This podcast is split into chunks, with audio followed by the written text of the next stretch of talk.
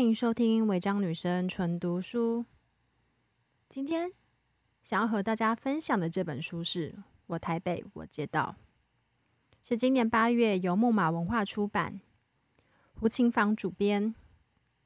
受到《我香港我街道》书写计划的启发，邀请了二十位作家书写他们的台北街道记忆。我想要为大家读的是：炎暑下，有一些街道是春天继母。处于火宅的十一月，什么都是柴火。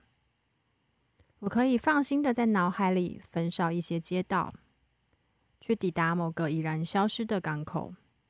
对某个时期的我而言，台北的许多地方都是空岛，岛与岛中间的街道隐没在银河里，长满新丛的蔓草。每次抵达那些岛，感觉都是划船去的。记得第一次去内湖领奖时，地图方位全然不变，那甚至是还没有智慧型手机的时代。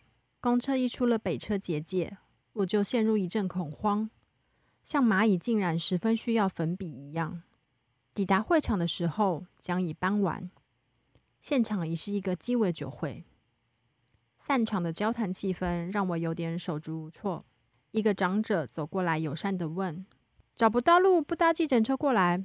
我有点羞赧的把手指藏在口袋里，忘了有没有告诉他，除了淡水线的其他地方，对我来说都是一片汪洋，都需要划船。如果计程车也是一艘黄色潜水艇。而更早一点的是什么？是刚搬进了木栅的公寓套房，一个多山的老旧新学校，一条多风多雨的风雨走廊。垂直九十度通往山上一座浴缸般的学院，需要用抵抗整座地心引力的方式抵达。一切都是悖论式的。记忆里有一幕是我与 W 初到台北学校时，在晚间的西门町第一次打电话给 H 老师。我们好像说了我们不要待在这里，我们要搬回花莲之类的话。话筒外是周末闹区夜晚的喧哗声。混杂着附近服饰店播放的流行舞曲，重重落下的鼓点。话筒里，年轻的 H 老师正色对我们说：“不要这么没有出息。”不知道为什么，那句话常让我想起童年时代被母亲训练一个人放学搭公车回家之类的久远记忆。也许那是因为它和某种远行前的锦囊字条有关，都需要板起脸孔，使用起始句，把棉花包在浮木里。在挤满高年级的放课公车上，一条下车领有时就像怎么样也飘不到你这里来的一根漂流木。一个小学生从很小就被叮嘱，就算有人挤在走道，故意不借过，也绝对不能哭出声音来，因为先哭的人就输了。母亲告诫我，好不容易挤过整车高耸的发育森林，挤到下车门边，往往公车已经过了站。必须从下一站的下车处原路折返，回到傍晚的餐桌上。那也是没办法的事。在厨房背对我搅拌汤锅的母亲，像说着世界运转的真理那样的，你只能把自己把路走回来。在台北的时候，我真的成为一个经常走路的人。从木栅的老旧公寓，一个人沿河走到新店去，携带一只装满水的保特瓶。从动物园的长颈鹿烟囱开始，标志着一种起点，而终点则需靠每日的练习才能延长一点点。我走到每天所能走的最远距离，将整瓶的水咕噜咕噜喝光以后，再沿原路走路回来，好像那一整条路的距离只是为了喝掉那瓶水似的。回程的负重有减轻了一点点，我确认，并且为这种确认真心的感到开心。而身体就会从末梢长出一条河流，在傍晚即将离去的时刻里，我又变回了一个干净的人了。夜里只拖带着一条长长的影子回家，想要把所有关于回忆之类的物事都河流般的流掉似的。也有一些日子在城中游荡，随意跳上迎面而来的一艘公车，请他渡海那样的将我渡到彼岸陌生的街道。有些街道林立起来，仿佛春天继母；有些时间的捷运车厢里，注定都是鳏寡孤独。初到台北时，我常在平日的早晨十点钟那样白日夹缝的时间里，从淡水线转小南门线，搭一段只有三站的捷运车厢去西门捷运站看便宜的早场电影。那种时间的小南门线是一个超现实空间，光洁明亮，可以一直看到最后一节车厢。仿佛一只地动物的体腔，只有老人与女子高中生的早晨车厢里有一种清洁的刺鼻气息，好像干净的几乎要叫鼻腔里的皮肤黏膜都微微的刺痛起来似的。关门前的鸟鸣声响起，我觉得有一群鸟飞过羽毛，扑哧扑哧的掉落。他们是谁？为什么会在这里？而我是谁呢？又为什么会在这样的时间里和他们一起在这个银河铁道般的车厢里？有一个早晨，我忽然顿悟，关于那些老人与女子高中生们一起来到这城区的白日的缘故，这是在援助交际哦。有人在我耳边轻轻说：“寂寞的早晨与午后互相握了手，互相援助，互相交际。没有一个白日树洞可以栖身的人，进老票可以把公车搭乘游乐园咖啡杯。来程遇到的毛毛老人，黄昏的回程又再次遇到。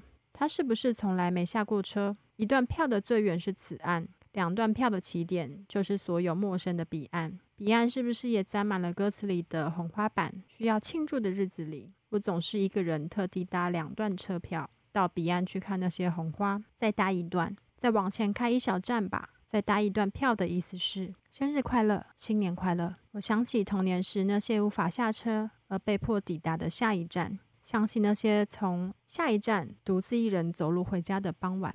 有时，一辆陌生公车会把我放在一城桥的边陲，遇见曾和某个人一起走过的街，一个人去到一个两个人曾经来过的地方，不是特地为了凭吊，只是因为刚好路过而已。刚好路过一座百年水牢，刚好某些日子里真的以为就此就会惩罚一样的，被永远浸泡在那长满水藻的牢里。有人轻巧的离开，积水的盆地。就此成为了一座牢。有人把一号公车留给你，你和他驾驶这艘公车的母亲司机，有时就会在不停下雨的某日里互相相遇。他当然不认识你，你们只是在雨水倾斜的掉落进海面的灰日里，他为你安静地开过一艘船而已，躲避灰雨，来到每一年的十一月里。十一月的城里，一年一次仅有的干爽空气，像一块明矾。把混杂的什么都沉淀到城的底部去。天气开始变得有点冷，是用一种领先全台湾其他各地的方式在慢慢变冷的。通讯软体里，跟着一个搬到南方的朋友说：“这里已经开始出动针织薄长袖啊！”真的吗？真的吗？好像来自异国的一个对话，就会感觉小小的岛屿在中间，好像真有一个迷之地带。东北季风吹到这里，完全失效，风场完全止步。脑海里浮现岛的地图中央有一个类似黑洞般的结界。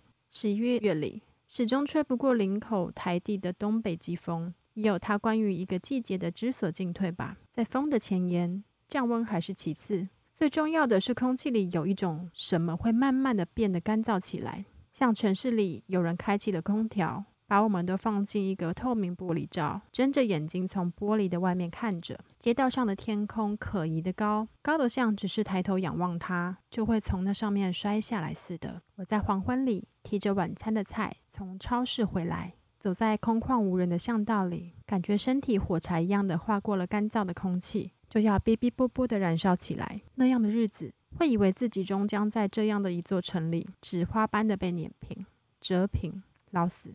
年轻时一起抵达北城的友人 W 君，总在玩笑中说：“请带一束白菊花来看我。”意思是，我没有一个叫做故乡的地方可以回去了。今天就先为大家读到这一边。如果有兴趣想要继续看下去的朋友，请买《我台北我街道》，而且里面有一篇我写的关于新店的城区记忆哟。好的，那今天就谢谢大家的聆听，违章女生纯读书，我们下次见。